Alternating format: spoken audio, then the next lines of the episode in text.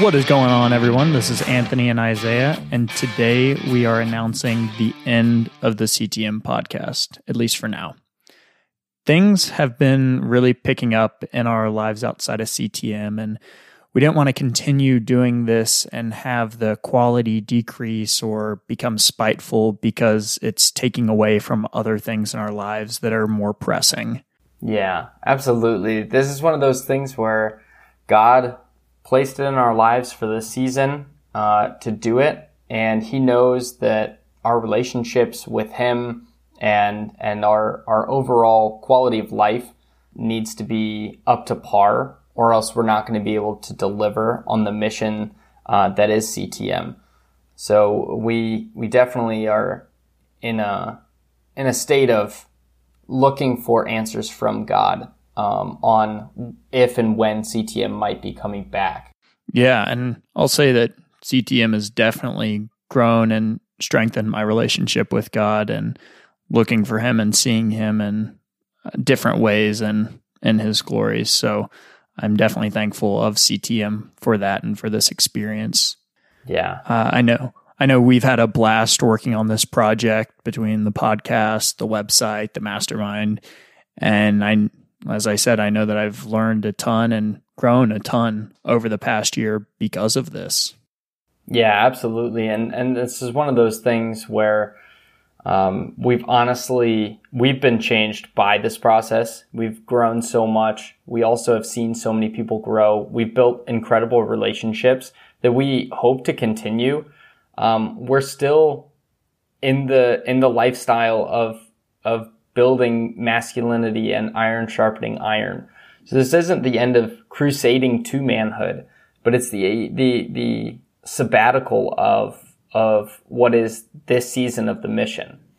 Um, so just as a, a bit of a clarifier, we still want to continue helping you guys grow, um, and we're going to continue to keep pushing ourselves to be the best men uh, and and men after God's own heart.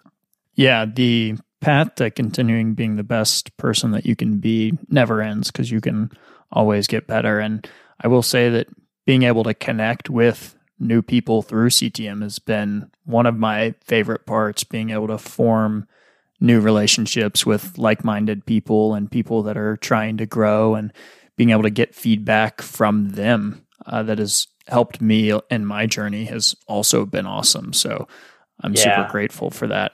Yeah, for sure, man. And we appreciate all the support that we've received and I've really enjoyed this whole process. Thank you to the friends and family who supported us through this process and provided encouragement when we really needed it along the way because there were ups and downs and they were always by our side helping push us through. Yeah, absolutely. This is one of those things where like we could not have done this alone.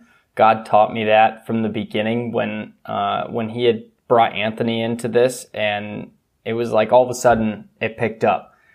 Um, because when it was just me, it was it was the idea. It was me doing a ton of research. It was me going down one direction.